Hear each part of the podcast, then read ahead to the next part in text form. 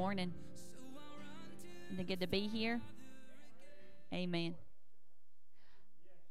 Amen. I'm glad that y'all are here. And for those who are watching, hello. We're glad that you are able to to at least be with us that way. We miss you, but we are glad that you can see us th- that way. And uh, happy spring. Today is the first day of spring. It's very exciting. Yes, do what? eleven o'clock today. Okay, well, we're we're not there yet, y'all. Okay, we got about an hour. Okay, so um, so enjoy the winter while it lasts. But we are we are glad that you are here with us. So on the first Sunday of of April, which is only two weeks away, that is our first Sunday meal. Then it is followed by Palm Sunday, and then it's going to be Easter. We are just about five weeks away from Easter Sunday. Uh, five, four, four weeks away from Easter Sunday. So please invite people. Please ask people to, to be here on Easter Sunday. We just, uh, th- that's an opportunity for people to, who don't normally come to church, to be here. So that's a, a great time to invite them. So make sure that you have asked people to come. If you have not yet brought your items for the month of March, uh, the item is a toy. So any type of toy at all. You just, uh, anything that you would like to bring, you go ahead. And as long as it will fit into the shoebox. If you don't have any money to, to purchase, bring a shoebox, please. Or if you don't have time or inclination to go out and shop, then bring some money to do our uh, our shipping costs. Um, we, y'all all, y'all all get on to Shane Williams because he's he's got a a fish fry in the works, but not does not know when yet. So y'all keep asking him. Because he want, he said, I want to do a fish fry for us all to hang out. And um, so, yes. So that's going to, yes, sir. You said to stay on you, and you know me. Yeah. Oh, I'm sorry. I apologize. Y'all, never mind. Rewind that. Don't even look at it, okay? I apologize. So but, but yes, do uh, we are having a fish fry sometime soon. Now that the weather is going to be changing. We'll see. Yeah, absolutely. So just uh, a few different things, and uh, anything else we will certainly let you know. Um, this this morning about, well, it was about three thirty this morning, three forty. I woke up and had to use the restroom, and um, it's getting older. Is that what that is? I don't know. That's a problem. But uh, I had to go use the restroom, and, and when I came back, I noticed that my phone was glowing, and I flipped it over, and it was doing some kind of crazy thing. And I don't, it wasn't an update because you have to approve that, but but it was it was white and and lights flashing on it. I was like, what on earth is going on here? So that concerned me, and I was trying to turn it off because I thought, oh golly, if my alarm doesn't go off in the morning, that's gonna be a problem. So trying to do that, and and the whole time the the uh, cat asleep at my feet, Shane Williams asleep, you know, not not paying a bit of attention. And uh, I began to, I just began to pray, you know, Lord, have your will in, in, with all these people and these people in this situation and that. And I thought about the scripture that says that the the God of Israel does not slumber or sleep. And I'm so glad he doesn't, that at three o'clock in the morning, three thirty in the morning, while I'm up and messing with my phone, that he's still available. There's not a time that he is going to uh, be away. So if you need him, you call on him anytime at all. Amen. Let's stand this morning and go to the Lord in prayer. Heavenly Father, we thank you so much for your goodness. We thank you for your mercy and your blessings and your grace. And God, I thank you that you are so good. God, I thank you that you woke us up this morning, that you brought us into your house to be able to fellowship one with another. I thank you for this beautiful spring day. I just, I'm so grateful that you are the one who controls all things. God, that you change the seasons, that you work work and move in ways that we can't see. God, I thank you and I praise you that you are awake at all times. You are aware of our needs at all times, God, that you are the one who takes care of us day after day. Father, I just pray that you would work and move in this place today, that you would help us to honor you and please you in all that we say and do. Father, I pray for each person who has gathered today. There is no one who is here by accident. God, you saw us all before we got here this morning, and I just pray that you would meet our needs according to your riches and glory by Christ Jesus. Father, I pray for everyone who is not able to be here for whatever reason, for sickness, for difficulty, for travel, whatever it may be. God, I just pray that your spirit and your presence would be with them right now. For those who are watching, we just I pray that you would help them to feel your power and your presence. I just ask you right now that you would have your will in this place. In Jesus' precious holy name we pray. Amen. Thank you, Jesus. Thank you, Lord.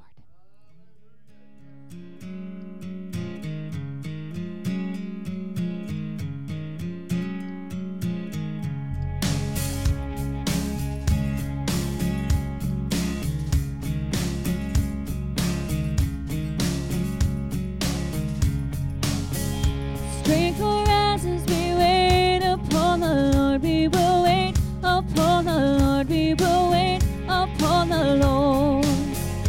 Strength will rise as we wait upon the Lord. We will wait upon the Lord. We will wait upon the Lord our God. You reign forever, our hope,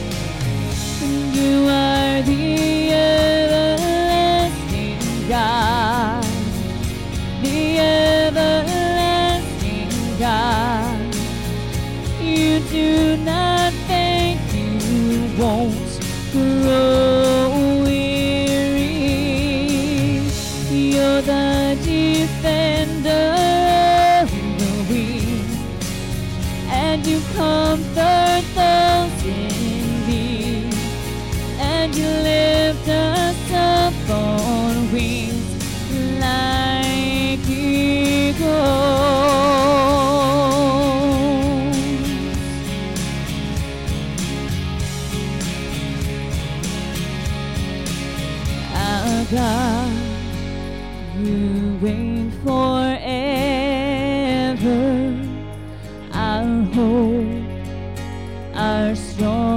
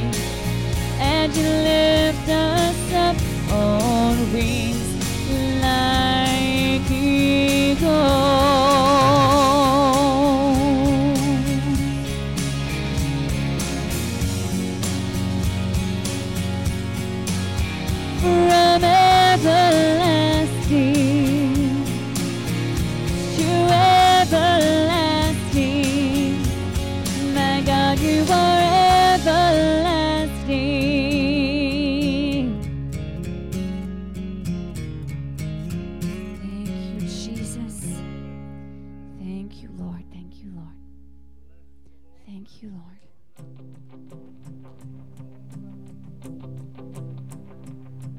Let me raise a hallelujah in the presence of my enemies. I raise a hallelujah louder than the unbelief. I raise a hallelujah. My weapon is a melody. I raise a hallelujah. Heaven comes to fight for me. I'm gonna sing in the middle of the storm. Louder, you're gonna hear my praises roar. Up from the ashes, hope will arise.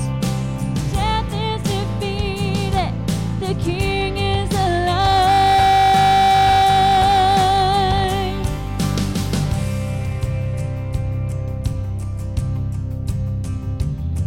I raise a hallelujah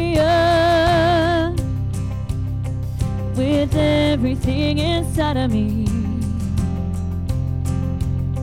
I raise a hallelujah.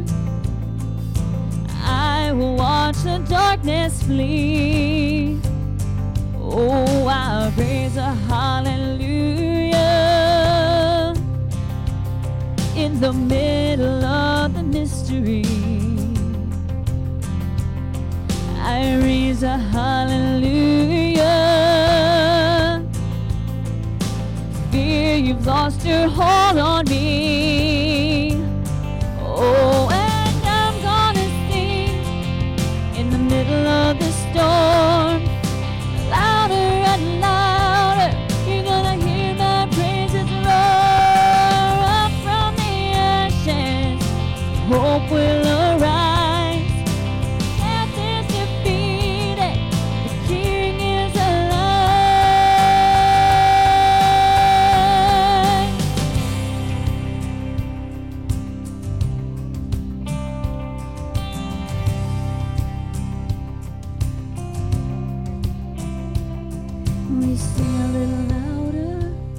In the presence of my enemies, sing a little louder, louder than the unbelief. Sing a little louder, my weapon is a melody. Sing a little louder, heaven comes to fight for me. Sing a little louder, in the presence of my enemies. Sing a little louder, louder than the unbelief. Sing a little louder, 'cause my weapon is a melody. Sing a little louder, heaven comes to fight for me. Sing a little louder, in the presence of my enemy. Sing a little louder, louder than the unbelief. Oh, sing a little louder, my weapon is a melody. Sing a little louder, heaven comes to fight for me. Sing a little louder. I'm gonna sing in the middle of the storm. Louder and louder, you're gonna hear my praises roar. Roar from the ashes, hope will arise.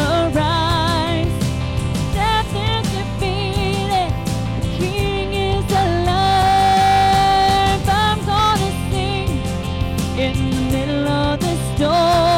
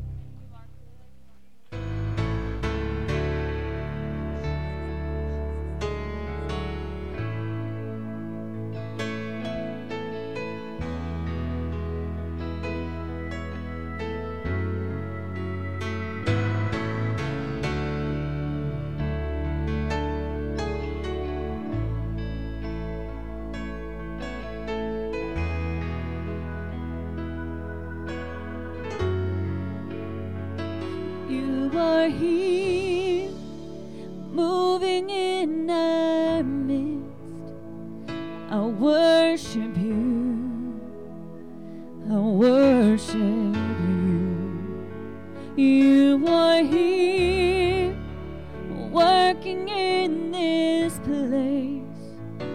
I worship you, I worship you. You were here, moving in our midst. I worship you, I worship you. You were here, working in this place. I worship you, I worship you. You are waymaker, miracle worker, promise keeper, light in the darkness, my God. That is who you are.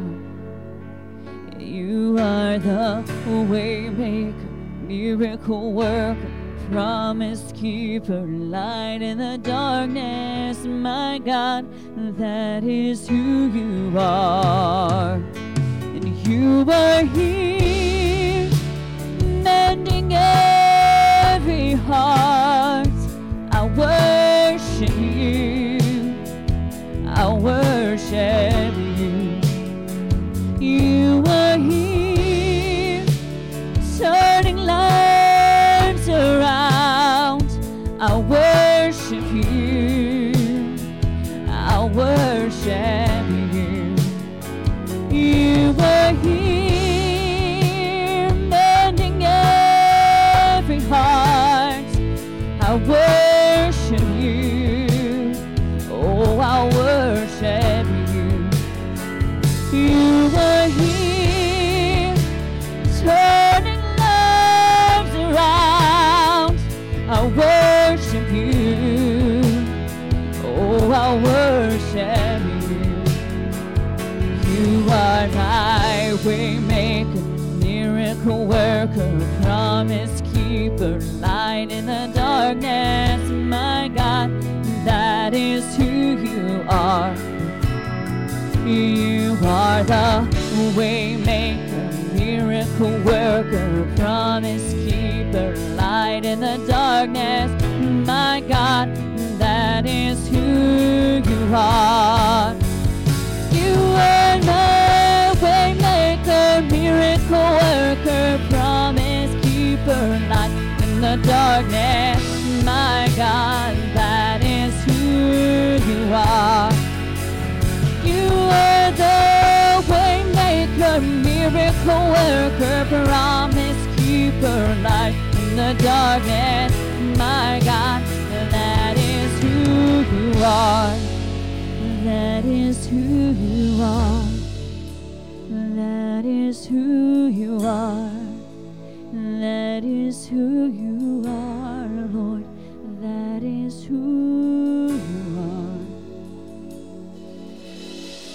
Even when I can't feel it, you're working.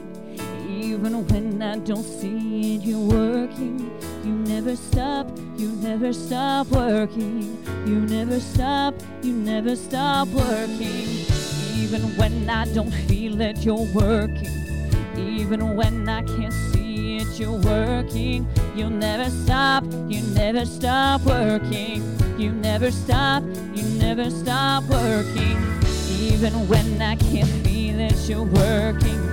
Even when I don't see it, you're working. You never stop, you never stop working. You never stop, you never stop working. Even when I can't feel it, you're working. Even when I don't see it, you're working. You never stop, you never stop working. You'll never stop, you never stop working. Waymaker, miracle worker, promise keeper, light in the darkness, my God. That is who you are. You are the waymaker, miracle worker, promise keeper, light in the darkness, my God. That is who you are. You are my waymaker, miracle worker, promise keeper, light in the darkness, my God. That is who you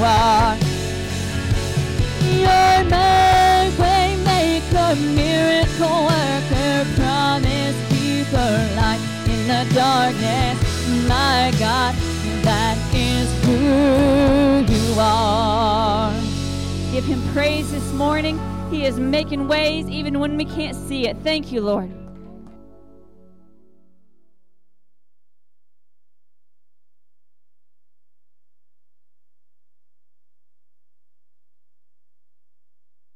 Oh, praise the Lord. Thank you, God. I trust that you at home that are watching can feel what we feel in this sanctuary this morning. Hallelujah. Praise God. God is working, isn't He? He is working. May not see or know that He's working, but He is working. And He knows the best time to touch your heart and your life. He knows when you need it most. He knows how to change everything. He is the Almighty God. He is the everlasting Father. He is the Prince of Peace. I want to tell you, if you search the Scripture, you'll find a word there that fits your situation. David said, He's my refuge. He's my strength.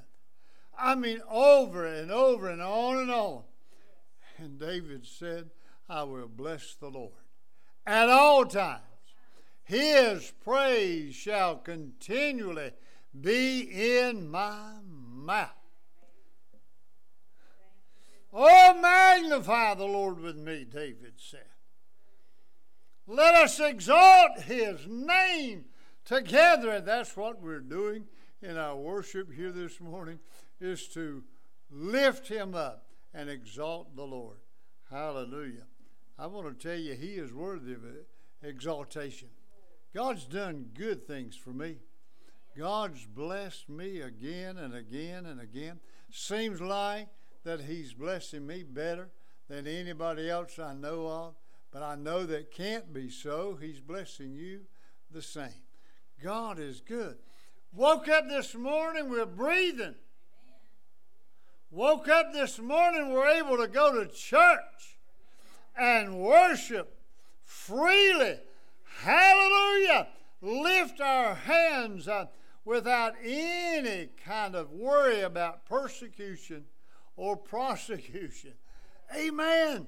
Isn't it good to be able to f- be free to worship? Hallelujah. Because some places, a place where Jennifer passed out some Bibles, smuggled them in in her backpack, along with others, go to underground churches. They're scared to be in the public. They may be jailed. Oh, I thank you, Lord, for freedom to worship you here this morning.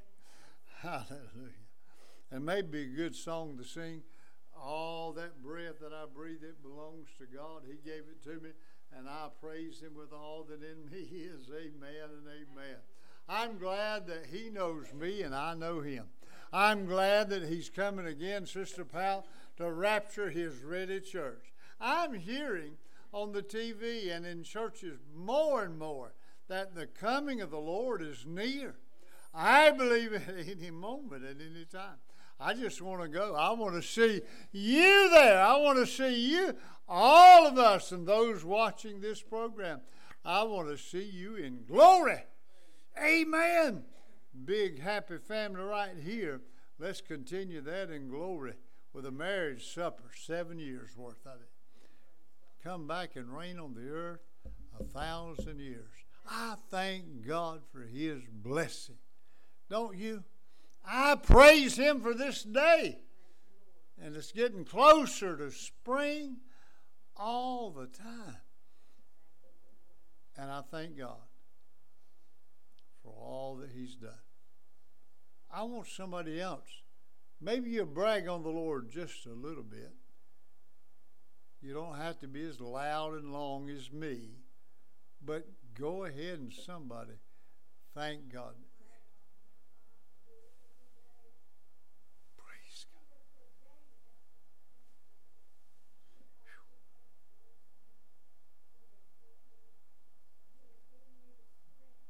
Whew. Thank you, Lord.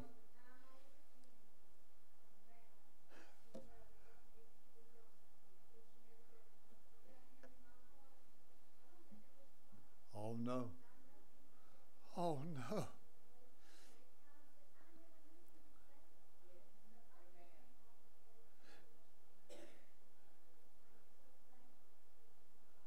Sounds like he was working even though I didn't know it, didn't it?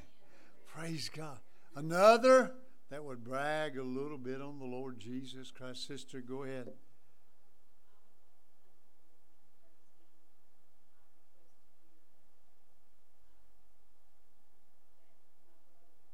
Yes. Yeah.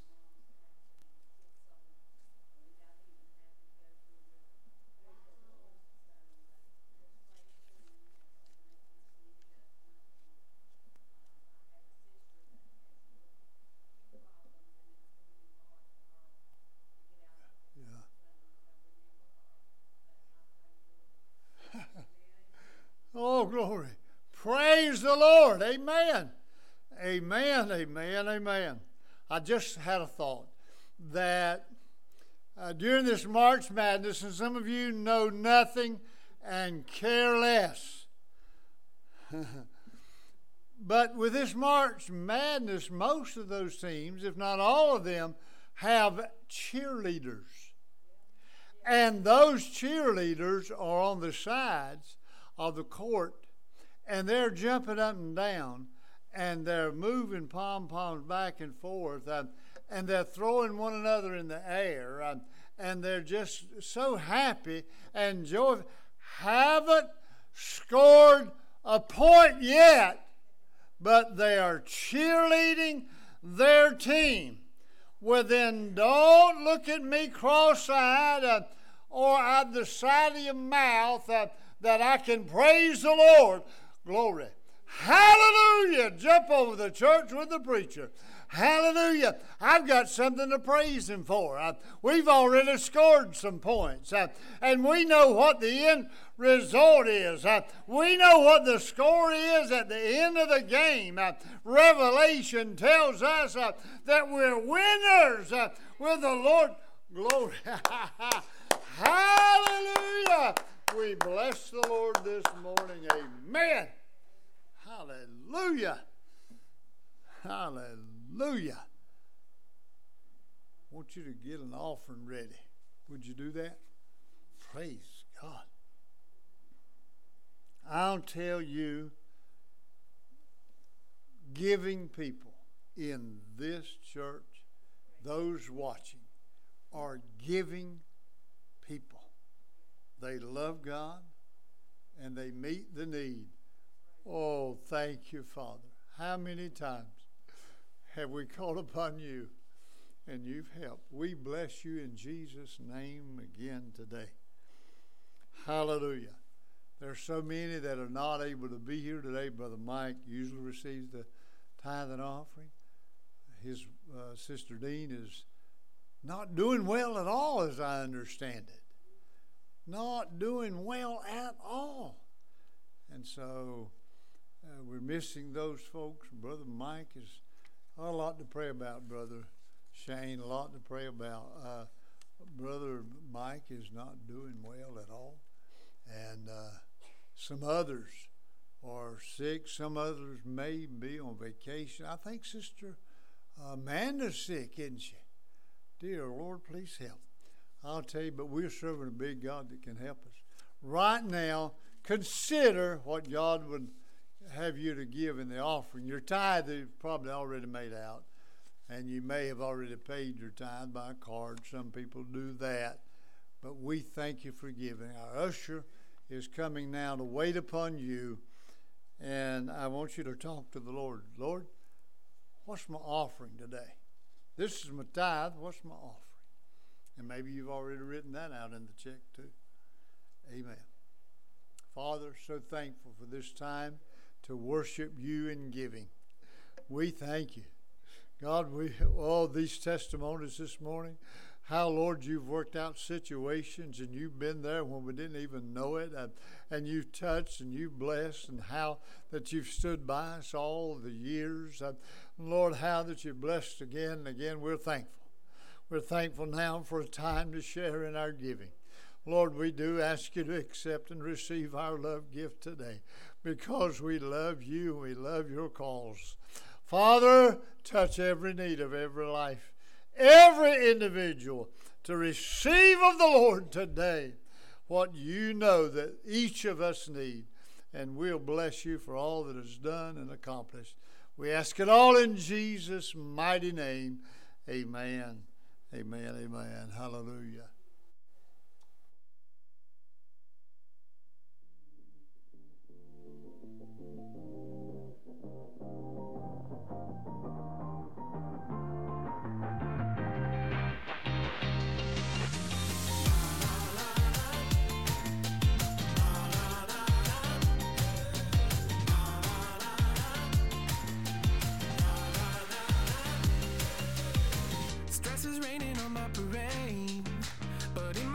Sunny day, 'cause you're good like that. Yeah, you're good like that. Even when it's all going wrong, my heart is singing a different song, and I can't explain it. No, I can't contain it. It's just inside me. Got that Sunday morning feeling, I can't hide it. Counting blessings to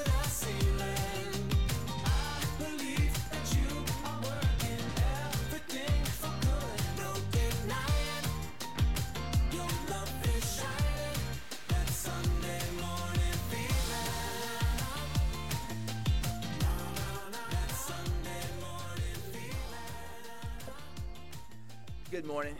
So good to be here this morning, and I'm glad he woke me up this morning and allowed me to come to church and not had me go to work so, like last week. So anyway, now it's time to receive some prayer requests this morning. Spoken request first, Sister Hager.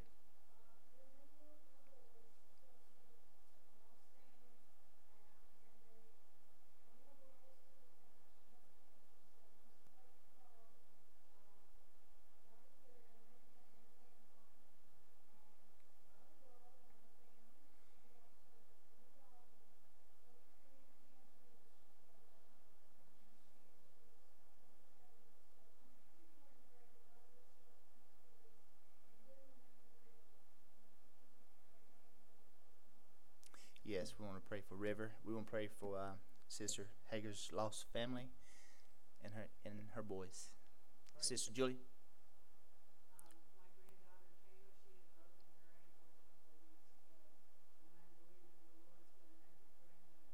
Yes, ma'am. We want to pray for Sister's granddaughter, Gretchen. We do want to pray for Amanda. Hope she's feeling better. Pray she gets well. Jennifer.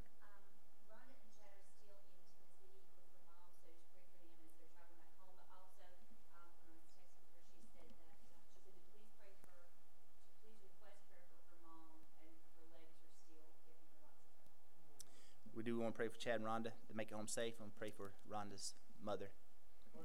Healing. Robin.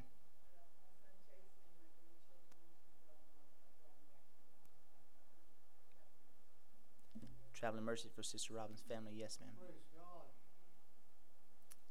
Anyone else? If not, uh, yeah, let's pray for Brother Mike and Sister Dean. Pray that Sister Dean gets to feeling better, for sure. And Brother Mike Hager did tell me this morning, lift him up in prayer. Say he wasn't feeling well this morning. Vicky, let's pray for Brother Vic's wife. She needs a touch from the Lord. Oh, yes, bless the Lord. Hallelujah. Raise hands for unspoken requests. Stand with me as we take these to the Lord, please.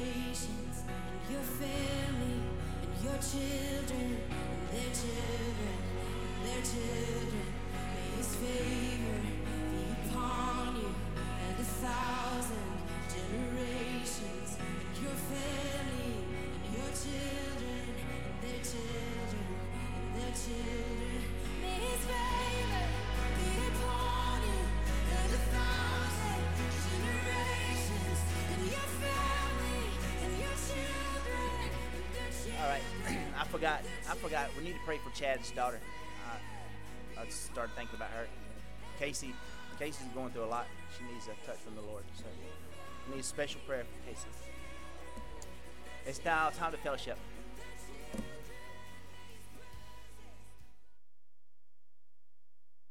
I've had many tears and sorrows.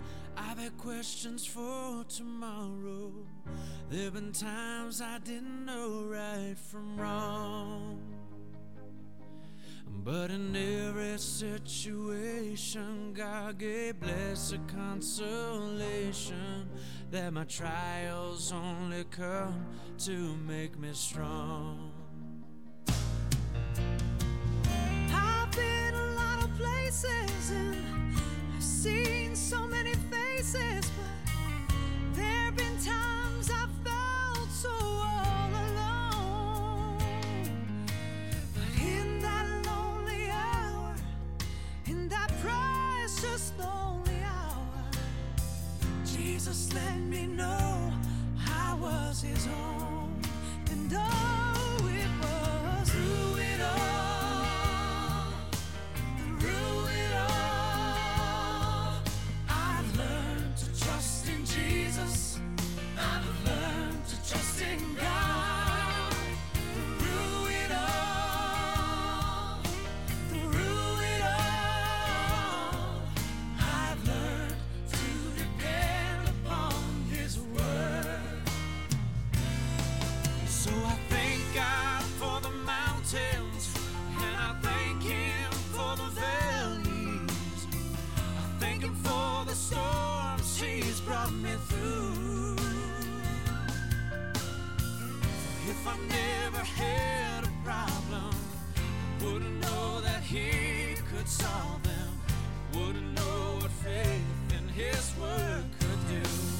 That's the reason I say that through it all, through it all, I learned to trust in Jesus. I learned to trust in God.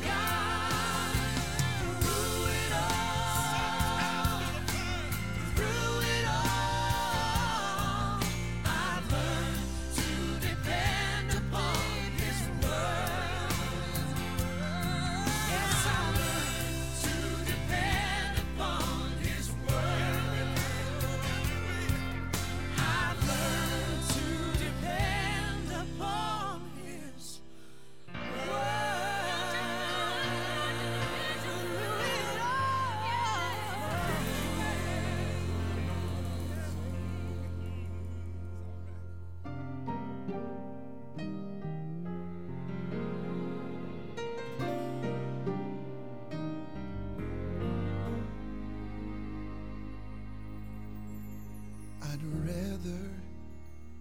have Jesus than silver or gold.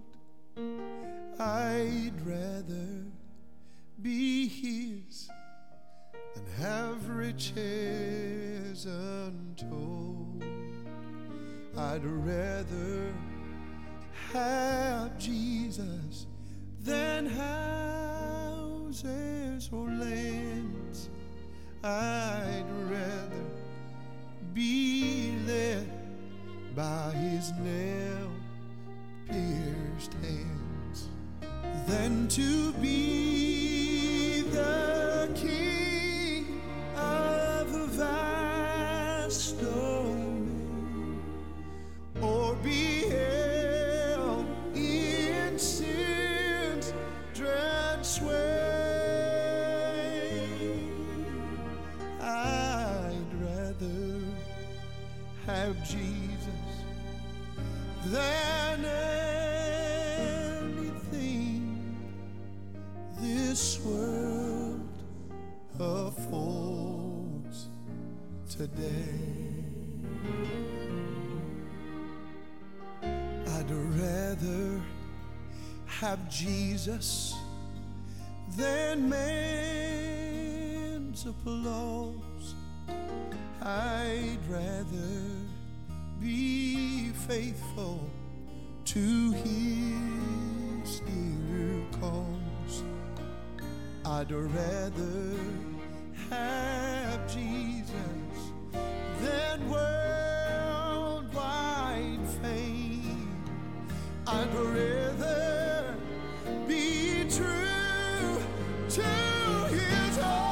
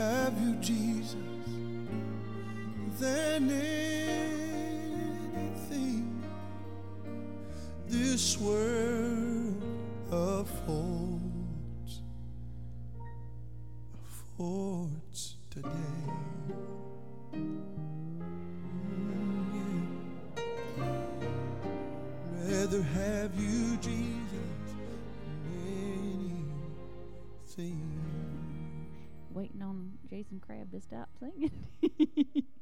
You know, you thought the song was done, and then he starts over again. Bless him.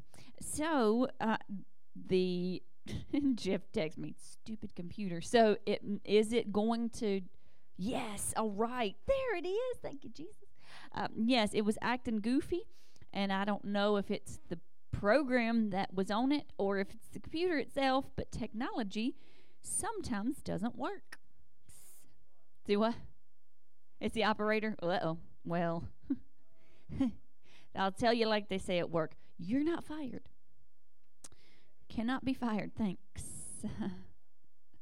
So last week we emphasized our mission, which is souls. If you were not here last week, if you were not here last week, go back and listen. You need to hear it. The uh, the message about our mission, because we're talking about mission and vision. So our mission, we talked about souls being S for salvation, which is in Acts four twelve. Ongoing development, which is Colossians two six through ten. Uplifting conversation, which is Ephesians chapter four verses twenty-nine through thirty-two. Love never fails, which is John chapter thirteen, verses thirty-four through thirty-five. And S, the last S, serve in love. Matthew chapter twenty, verses twenty-five through twenty-eight. So if you, again, if you were not here, please do go back and listen to that. It really just explores and explains our mission, which we have had for years and years. We've had that idea of souls for years and years, but we just want to dig deeper into it and also uh, come up with, with ways to live out that mission. So today we're going to focus on our vision. Vision is the way that we live out our purpose. What are the everyday actions we are taking to put souls into practice? It's one thing to know that we have a mission, certainly, but it is another thing entirely to know how to live it out. That's that sometimes we hear things and we think, oh yeah, that's great, I love that, but how can I apply it practically? So I hope that today we're going to find some practical applications. So a few things to remember. The things that we talk about today will not be exhaustive, meaning I'm, I cannot possibly cover every way to live out the soul's mission. There's, there's no way that I can do that. That will be between you and the Lord. And no one, the, the second thing to remember is that no one can put this into practice but you. It must become first part of your habit. And we say, oh, I don't want, you know, I don't want church to become a habit. Well, if it doesn't become a habit, then it will never become part of you. So it must first become part of your habits and then part of your mindset and then become part of your heart. So, Gretchen, can you hand out the little cards? Gretchen. We have some cards that Sister Rhonda worked very hard. Thank you, Rhonda. She she said they're watching right now. So if you will get these cards and hand one to each person, thank you so very much. Rhonda worked very hard on these, and uh, I was I was hoping she'd be back from Tennessee to see her, her fruits, the fruits of her labor. But this is just going to be a reminder. These are some of the things that we'll go over today. It's it's some from last week and some from this week. This is just going to be a visual reminder of us. Keep one for yourself if you want to as well, Gretchen. That's fine. So in Acts chapter one, going to be taking a look in Acts chapter one today. Now, don't let that become a distraction to you, the the card. Did you say too late? Bless you. All right, in Acts chapter one,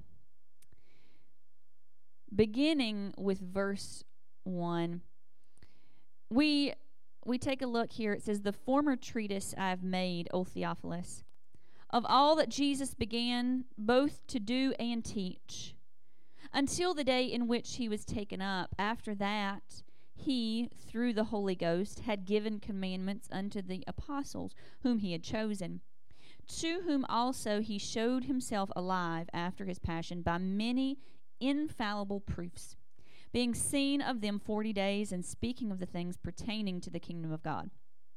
And being assembled together with them, commanded them that they should not depart from Jerusalem, but wait for the promise of the Father, which, saith he, ye have heard of me. For John truly baptized with water, but ye shall be baptized with the Holy Ghost not many days hence."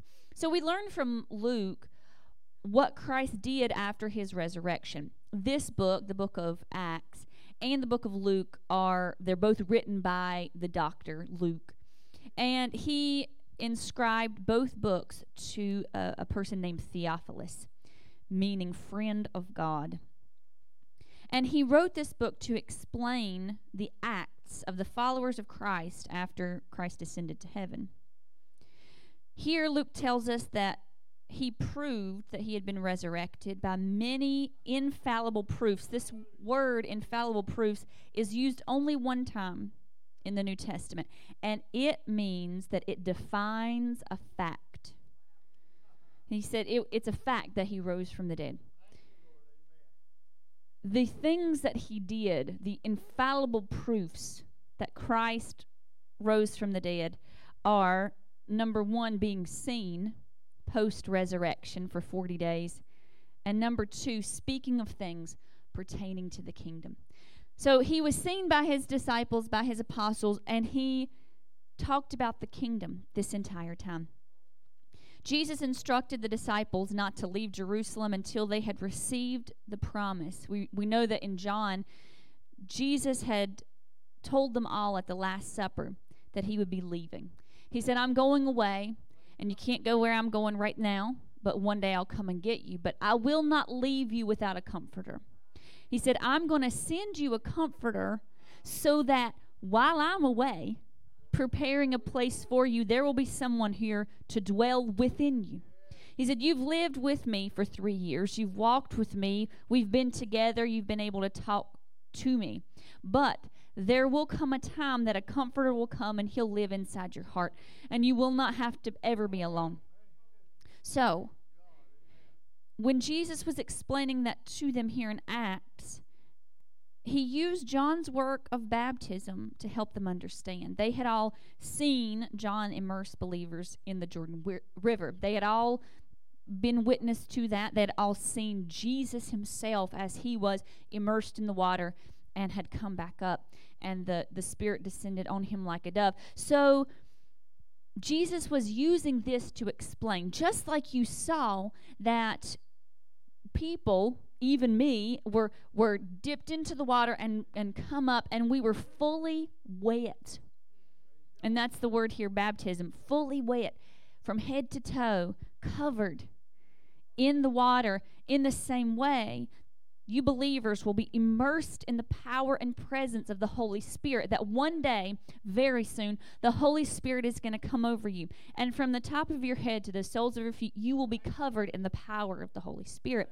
And he said, go to Jerusalem and wait until that time comes. So then we see in verses six through eleven, when they therefore were come together, they asked of him, saying, Lord, wilt thou at this time restore again the kingdom to Israel? Bless their hearts. I'm just, and he said unto them, it is not for you to know the times or the seasons which the Father hath put in his own power. But ye shall receive power after that the Holy Ghost is come upon you. And ye shall be witnesses unto me both in Jerusalem and in all Judea, and in Samaria, and unto the uttermost part of the earth. And when he had spoken these things, while they beheld, he was taken up, and a cloud received him out of their sight. And while they looked steadfastly toward heaven as he went up, behold, two men stood by them in white apparel, which also said, Ye men of Galilee, why stand ye gazing up into heaven? This same Jesus which is taken up from you into heaven shall so come in like manner as ye have seen him go into heaven. So we see he'd been talking about the kingdom for forty days. He'd been talking about it for years, but but this was a, a big idea, a major theme in his last forty days here on earth, talking about the kingdom. So then they started to ask, hey, hey, Jesus, hey, Jesus, are, is now the time? They had just watched him suffer and die. They had heard him speak for three years about his purpose. They had heard him say that he was going away, but their assumptions and expectations were still foremost in their minds. They said, Jesus, we, we know that you died and that you rose again, and we're so glad. So is now the time that you're going to overthrow the Roman government and become king of all Israel? And Jesus replies, you're asking the wrong question. Why are you worried about times and seasons that are under the power and authority of the Father? Why are you worried about when this is going to happen? Why are you worried about, if I'm going to set up an earthly kingdom here? I've already told you my kingdom is different than what you thought. He said, why, why are you worried about the things that only the Father has under his power? Then he began telling them about a different type of power. He said, you will receive power. After being baptized in the Holy Spirit, they would receive. And in this case, receive does not just mean that we are a passive receiver. In this case, it means to take hold of. It says, you will take hold of miraculous power after receiving the Holy Spirit. That it will not just be passively given to you and you're going to have to sit and wait on it. Okay, Lord, here I am, and maybe you'll give me this miraculous power. But no, he said you will take hold of miraculous power. After that, the Holy Ghost has come upon you, and you will be able to be witnesses of Christ and the kingdom. He said, you're going to be witnesses in Jerusalem, which was the place closest to them. It was the place that they were at that time. They were, as they were talking to Jesus, they were up on the Mount of Olives. It was a, about three quarters of a mile from Jerusalem. That's the place that they were dwelling when the Holy Spirit came upon them. He said, you're going to be witnesses in all of Judea. That's a wider area, but still familiar. So that's the the major area that was around them, the towns and cities that were around. You're going to be witnesses in Samaria, a place and group of people they had always shunned, and they wondered why Jesus had taken them through that area. And you'll be witnesses in the uttermost parts of the earth. This word uttermost means the last and the farthest. The places they would never have dreamed of going. After he said these things, he ascended into heaven, enveloped in a cloud out of their sight. And the disciples all stood watching the skies. Jesus went up, and they just stood gazing. It's like, all right, guys, now what? I wonder how long they would have stayed there just staring up into the sky. We do this thing uh, at Gracie's birthday. We have balloons, and and at the end of her birthday party, we let the, you're not supposed to do that. Don't tell anyone that we do this. We let the balloons go, and we just all stand around. And I have, I have years and years and years worth of pictures of all of us just standing, looking up at the sky, watching it get smaller and smaller and smaller. That's what it reminded me of, just watching. Say, oh, that one's mine. I think that was my bundle. That was, oh, I see mine. But they're all just watching Jesus. I don't know if they were waiting for him to come back down. Just standing around. Okay, guys. He's really gone this time. What do we do? Two men, likely angels, ask why they continued to watch for him. They were assured that he would one day return from heaven in the clouds. Then they returned to Jerusalem, to the upper room, to wait for the gift of the Holy Spirit. We see that later on in Acts. So you may be wondering, why is it, and what is it, and what are we talking about? If we are looking for the way to live out our mission, what does this have to do with that? Great question. I believe that the words and actions of Jesus leading up to his ascension and the final commission that he gave them continue to give us a vision of what we should be doing. So learn from these actions and words before he rose. So the first thing that we learn from this is to be about the kingdom. Jesus could have talked to his disciples about anything. Relationships, finances, how to do miracles, how to perform exorcisms correctly, anything. He could have reiterated anything that he had previously said, or he ha- could have given them a brand new revelation. But he spent those forty days he had left speaking of things pertaining to the kingdom. The kingdom of God is what matters. Advancing his heavenly kingdom. Our issues bother us. Our differences aggravate us. The day-to-day of life and church can be discouraging. Amen or oh me.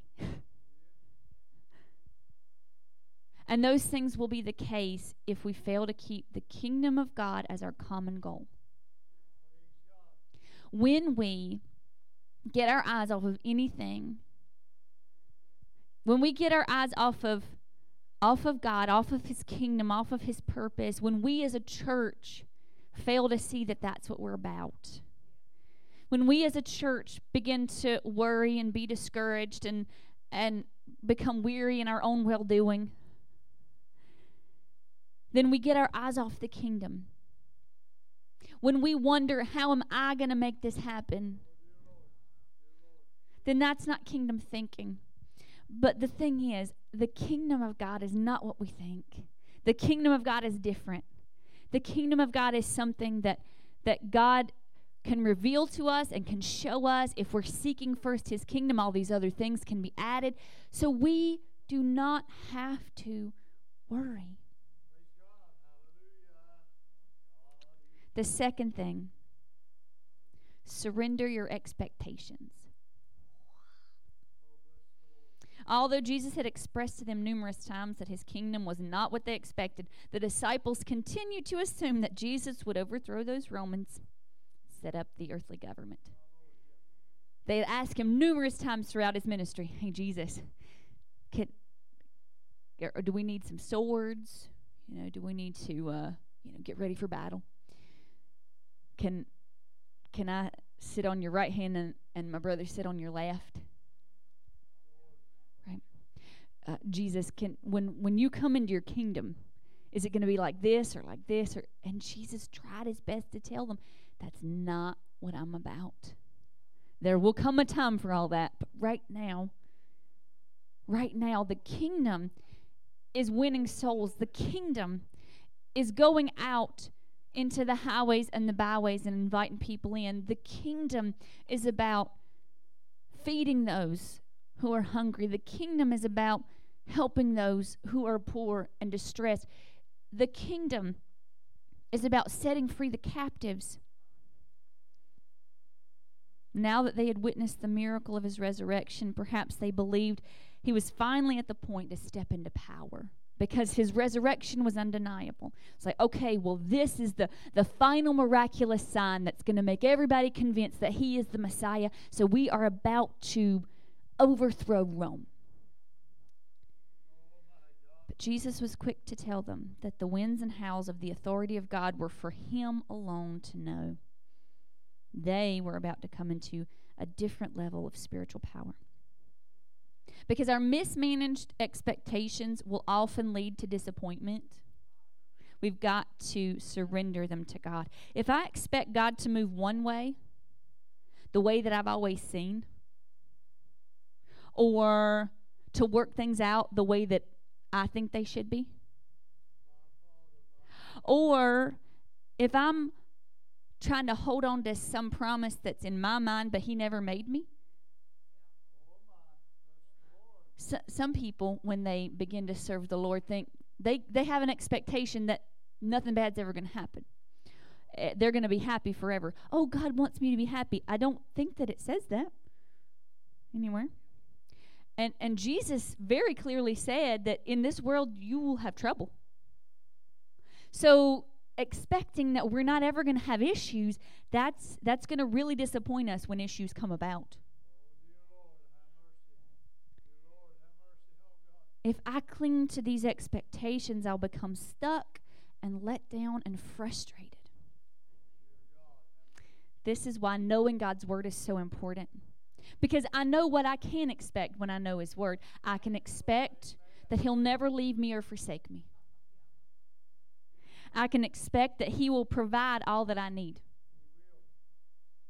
I will expect that he is able to do exceedingly abundantly above all I can ask, think, or imagine, according to the power that is at work in me. This is the same word. This word power is dunamis. It is the same word that is in Acts chapter one, verse eight. So the power that I am taking hold of.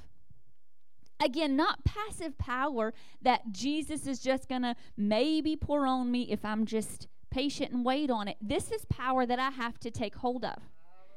So I know that I can expect this because God says that I can. The third thing that we have to remember, third thing we have to do, we can see through here, is to submit to the power. Maybe you've tried to witness. Maybe you've been a part of programs that didn't work. Maybe you've made a lot of human effort and you've become weary. You've become discouraged because you're wondering, where where's the result of what I've done? I do this, I do this, I do this, and where's the result of what I've done? That's that's normal. It's a normal human reaction to want to see results for the effort that you've made. But see, the kingdom is different. The kingdom requires faithfulness. The kingdom requires submission. When I submit to the power of the Holy Spirit, when I surrender myself to what He's doing, when I am faithful, then the result is not up to me. Hallelujah. That's being about the kingdom. When I have done what I know is right, when I have done all that I know I'm supposed to do, and still nothing's happening, then I can trust that even when I don't see it, He's working. That even when I don't feel it, He's working. Because He never slumbers and He never sleeps. So when I'm when I'm doing all I can, and then I'm thinking, okay, God, it should be about time to, to see some change. Lord, have I have I failed? Have I not done well? Have I not done right? Faithfulness is what God's looking for. Submission to His power. Glory, glory. We have to submit to Him. We have one who makes His home in our hearts, the Holy Spirit. He is the promise of the Father. He is the proof of Christ's return to heaven. Jesus said, when I get to the Father, I'm going to ask Him to send you a comforter. The fact that the Holy Spirit came to earth to dwell in our hearts is proof. It's an infallible proof that Jesus made it back to heaven. So He is the proof of Christ's return. He is the source of our power to be a witness.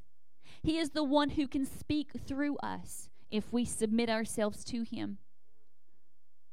That's part of our, our, our, we are a Pentecostal church, so we believe in that, in the power of the Holy Spirit to speak through us, to pray through us. That the, the Word says that when we don't know what to say, He can groan within us, that He begins to utter things that only He and the Father know. So He is power when we submit to Him. How often are you asking the Holy Spirit to lead you to your assignment? How? Because He's here. He's within your heart. He's with you day after day. How often are you asking Him, Holy Spirit, where do you want me to go today? Who do you want me to speak to? Holy Spirit, convict my heart when I see someone who needs you. Speak to my, speak to my mind when I can speak a word of encouragement to someone. How often are we doing that? Because that's submission. He is with us all the time. He can send us where we need to go.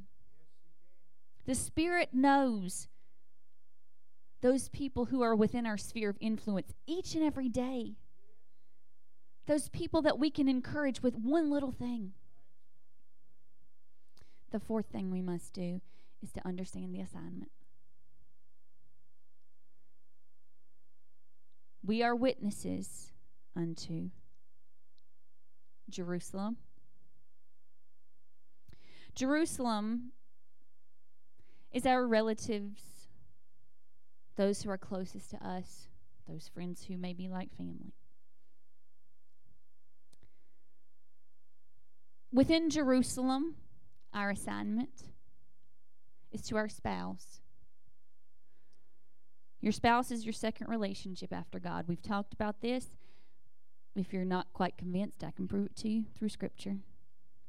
It's your second relationship. It's a second relationship that God created. The first was between him and people. The second was between a husband and a wife. So that means that you are responsible to minister souls to your spouse. Uplifting conversation, serving, loving. Your family is your first ministry. It begins at home.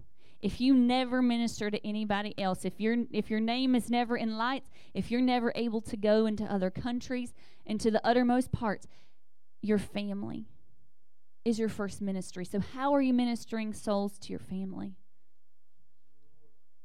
Some ways that you can or may already be. And again, remember, as I go through these, this is not an exhaustive list. I, I have, there's a one final slide. Jeff's going to, um, at some point in the next couple weeks, probably put these some of these things on our website. He and I talked about that, that that would be a good idea. So if you need to go back and refresh yourself, go back to our website in the next few weeks, and it'll be there. So at the very end of, of my PowerPoint, I have some different things that, that are listed. But that's not even an exhaustive list of things that you can do. But here's some things that you could minister souls in Jerusalem. Calls and texts. Regular visits among family and friends. Family devotions that increases our, our ongoing development. Praying one for another. Husbands and wives praying over your children.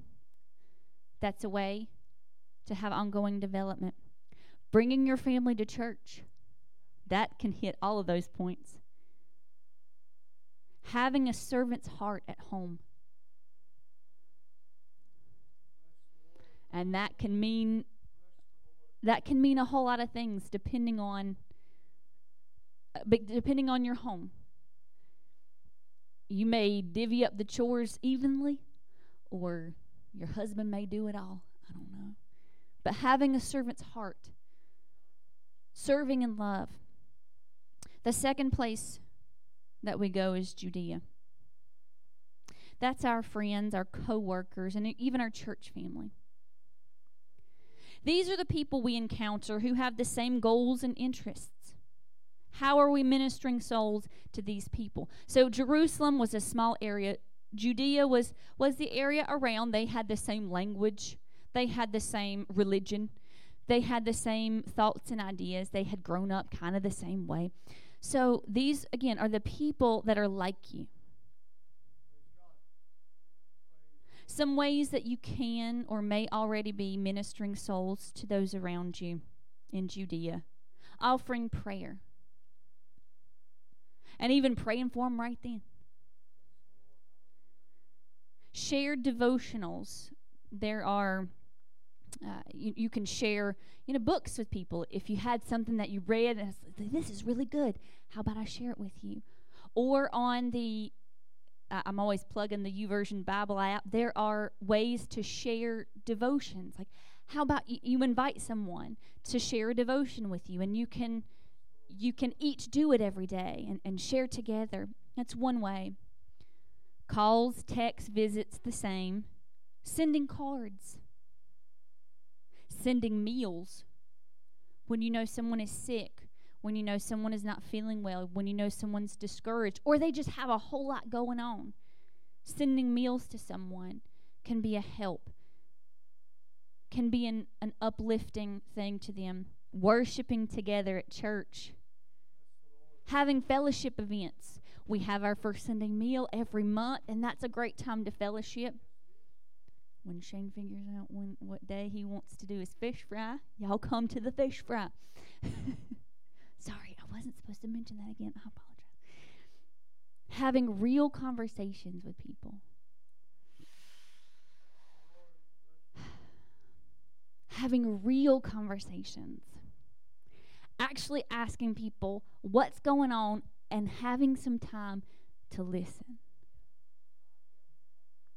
Because oftentimes, and and we, we love each other, yes, and we fellowship, yes, and, and our our five to ten minute fellowship time, it's time to, you know, check in, how you doing, how you doing.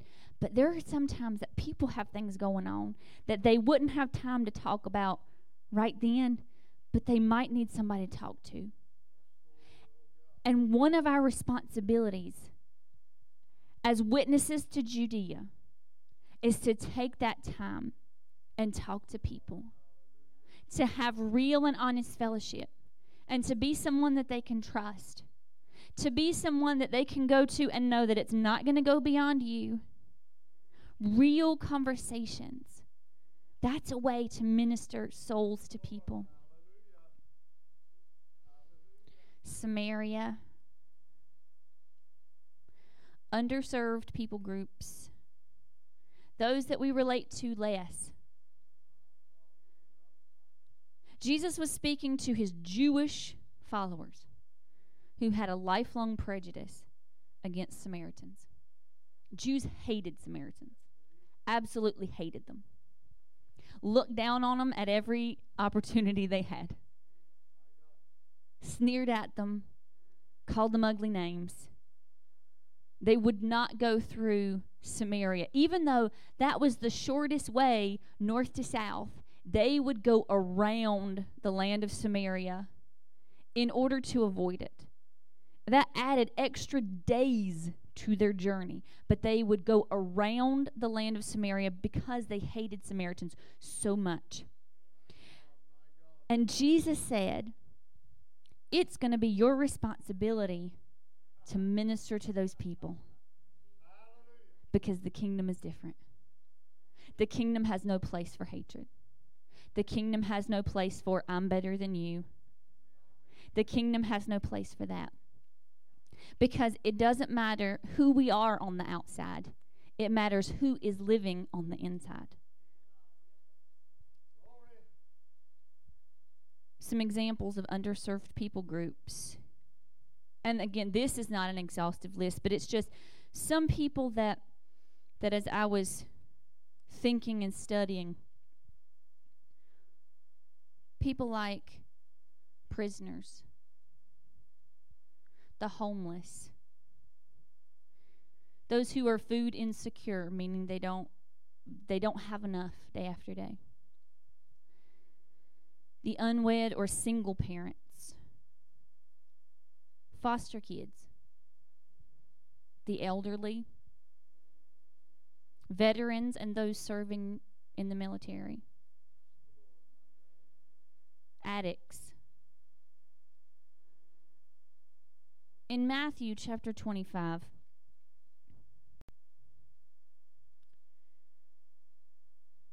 starting in verse thirty-one,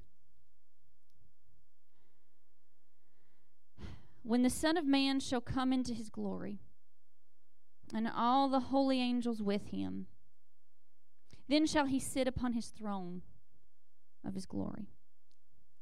So Jesus is here talking about himself. And before him shall be gathered all nations, and he shall separate them one from another, as a shepherd divideth his sheep from the goats. And he shall set the sheep on his right hand, but the goats on the left. Then shall the king say unto them on his right hand, Come ye, blessed of my Father, inherit the kingdom prepared for you from the foundation of the world. For I was hungered, and you gave me meat. I was thirsty, and you gave me drink. I was a stranger, and you took me in. Naked, and you clothed me. And I was sick, and you visited me. And I was in prison, and you came to me. Then shall the righteous answer him, saying, Lord, when did we see thee and hungered, and fed thee, or thirsty, and gave thee drink? When saw we thee a stranger, and took thee in, or naked, and clothed thee? Or when saw we thee sick, or in prison, and came unto thee?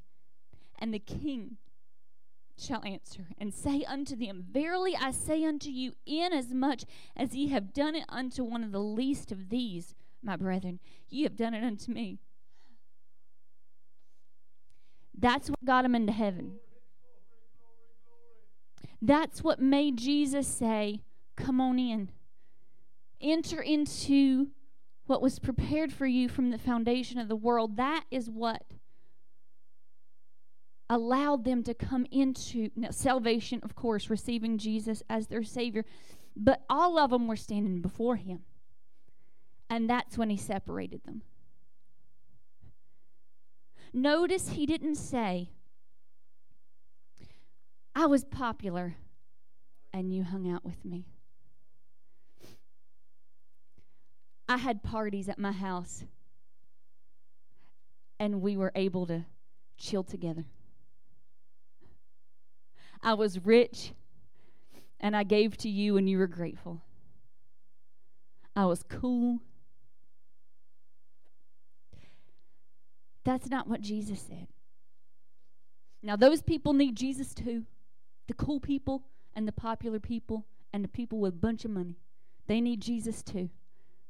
But so often, we ignore those because oftentimes don't look becomes don't see. You know, and when when kids are little and, and there's someone who's who has a, a bad situation or it's awkward or they have some kind of disfigurement or, or whatever it may be, and we say, oh, don't don't look, don't look. Because kids, you know, they'll they'll what's going on with that person? And don't look becomes don't see. Just turn your head. Someone else will help them. Nope, nope, nope. We'll just look the other way. But Jesus said, these are my people. How are we ministering souls to those people? Some ways that you can or may already be. Donating food or belongings. Sending cards to nursing homes. Volunteering your time. Volunteering at soup kitchens or at the Christian mission or volunteering at the nursing home. Sending care patch- packages to the military. Checking on elderly relatives. Checking on single parents. Right now we're working on blankets to send to the Crisis Pregnancy Center. Tutoring at local schools. Mentorship programs. Let me tell you, I work in a school. That kind of thing is available to you, and it is necessary. And then finally, the uttermost parts. That's those who are in the mission field. Some of the disciples went to places outside of Judea and Israel, but some of them did not. Some of them were martyred within the book of Acts, and they never got the opportunity to go out and go to other countries. Some of them were were able to go to all of what we now know as Asia and what we now know as Europe. They went to these places. There are some of us who will never see with their own eyes the uttermost parts of the world. Some of us who have, some of us who have been to the mission field, who would love to go back. But each of us has a mission field regardless of where it may take us. Strangers, people we don't know are the mission field. How are we ministering souls to those people? Well, every month we're given to Operation Christmas Child. So those are kids we'll ne- we're never going to see, but they're they're throughout the world. Supporting missions or missionaries. If you know someone specific, we support Jyoti because we've been there. We've seen the work that they're doing at the orphanage. But if you know someone specific that you would like to support, using Gideon cards, because the Gideons are able to take God's word throughout the entire world, and even if they can't go there, they ship throughout the world, going on mission trips, if that's available to you. And that can be local, fixing up homes that have been destroyed by natural disasters. That can be international if you have that opportunity. But something as simple as supporting local businesses, because that's a mission field. Because those are people that you can witness to. You don't know them. They're strangers. But you can witness to them, show them the love of Jesus. So we have been given the chance to live out this mission of souls. We can do this if we have a clear understanding to be about the kingdom, to surrender our expectations, to submit to the power of the Holy Spirit, and to understand the assignment, because our assignment, our vision, is found in Acts one eight, and that is to be witnesses in Jerusalem, in Judea, in Samaria, and the uttermost parts of the earth. Your card asks you, what have you been doing? What measurable difference can you see in the efforts that you're making?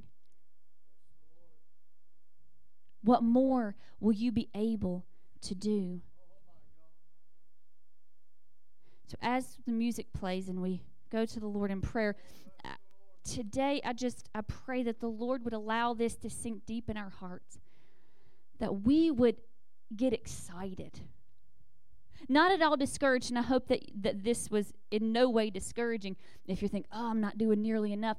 But I hope that this opens up your eyes to ways that you can do more or do differently. So we'll just pray that the Lord gives us opportunity to reach out. Heavenly Father, we thank you so very much. God, we praise you and we thank you for your goodness to us. You are good. You are good.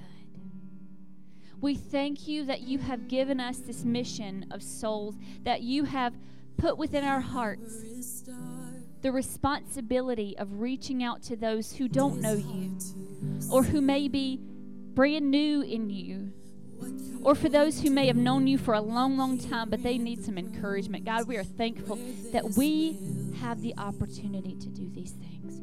Father, I just pray that you would, that you would come into our hearts right now with some ideas. Father, we understand that if we have received you as Savior, that means that the Holy Spirit dwells in our hearts. So he is there and available for us to talk to, there and available to speak to us. And Father, I pray that he would. Holy Spirit, right now, begin to speak to each person who is here, each person who's watching online. Father, that they would see the areas that they need to be more impactful with this mission. Father, I pray for our Jerusalem, for each of us individually, that you would strengthen our marriages. Father, that you would bind together husband and wife. God, that nothing would be able to separate. Father, I pray that within homes, you would help parents to reach their children with souls. God, for those older children who are away, who may not know you as Savior, or for those kids who are just growing up in the home, to be encouraged and developed. God, I just ask that your will be done first and foremost in our families. God, I pray for all of us who have a Judea, that we would reach out to our co-workers with love and service. God, for uplifting conversation in the workplace. I know how that can go, God. I know that sometimes we like to dwell on the, the things that irritate us. We like to complain, but God, I pray in Jesus' name you would change our conversations, that those that we're around, we begin to lift them up. God, that we begin to encourage them, that we begin to say, this may look bad right now, but I know that the Lord's got this under control. God, I pray that you would begin to help us to take the time with our friendships, to reach out to those who are struggling and who are hurting, who just need someone to lean on. I pray that you would help us to set aside our selfishness. Help us to set, us, to set aside our own agenda, and to be listeners, to serve someone. Father, I pray for our Samaria. God, each of us had one thing or another that may have come to mind. Those people that we feel like are not served nearly enough. Those, those particular groups that reach to our hearts and we think, I need to, I need to reach them with the gospel. Father, I pray. And God, I, I ask you to help us understand we cannot each, we cannot individually reach each and every person in those groups. But God, we can each do one. We can each pick a group and say, I want to minister to these people. Help us not to become weary in well-doing in that case, God. I pray for our uttermost parts of the world. Father, if there are opportunities to go on mission trips, I pray you'd open up those doors of opportunity for us, because we would love to take your gospel into other parts of the world. But God, if that never happens, I ask that you give us the, the finances to give. Lord, that you give us the strength to pray. For all the martyrs around the world, God, that you would protect them, that you would keep those safe who are who are suffering persecution. God, we pray that you would work in our lives, that we would understand it's that the kingdom is not about our personal results, but it's about submitting ourselves to you, doing what you say. God, we thank you. We praise you. We trust that you are going to put this deep in our hearts, that as we rehearse it, as we look back at our cards, that we would be reminded. God, each and every day, put this on our hearts. God, we thank you for all that you do and all that you are. You are so good, Lord. You are so good. And we say over your people, may the Lord bless you. May he keep you. Make his face to shine upon you. May he be gracious to you, and may he give you his peace. In Jesus' name, amen.